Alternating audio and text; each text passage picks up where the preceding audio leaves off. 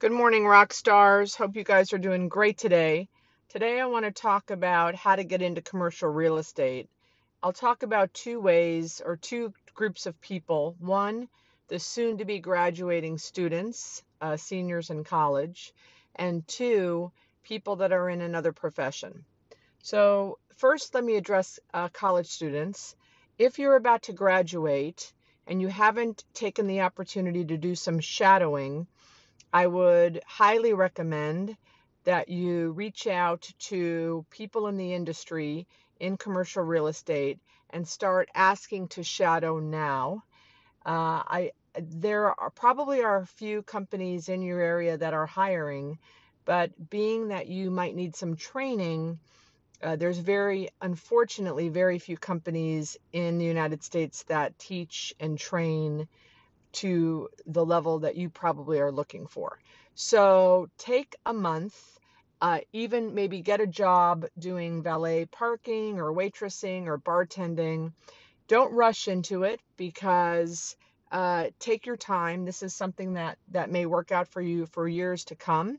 So take your time. If you need income, do take another job and do some shadowing. Shadow people in the retail part of the business, the industrial part of the business, the office part of the business, and shadow, you know, one to two hours with someone. And then you'll get to see uh, what the office environment's like, what they do on a day to day basis, and uh, you can see if it's something that interests you. Additionally, there are personality profile surveys out there like Predictive Index, which is what I use, that can determine if you are more sales oriented or more analytical.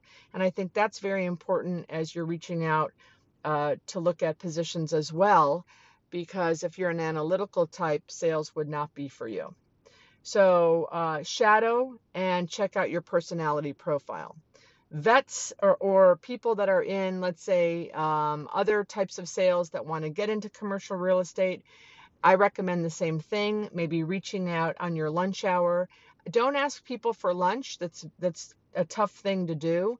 But you could say, "Can I come over?" You know, from 12 to 1 and just chat with you about what you do and start you know uh, adding to your network and then learning about opportunities out there the important thing to know is it's not who you know, but it's who knows you. So network, network, network. I wish you all luck.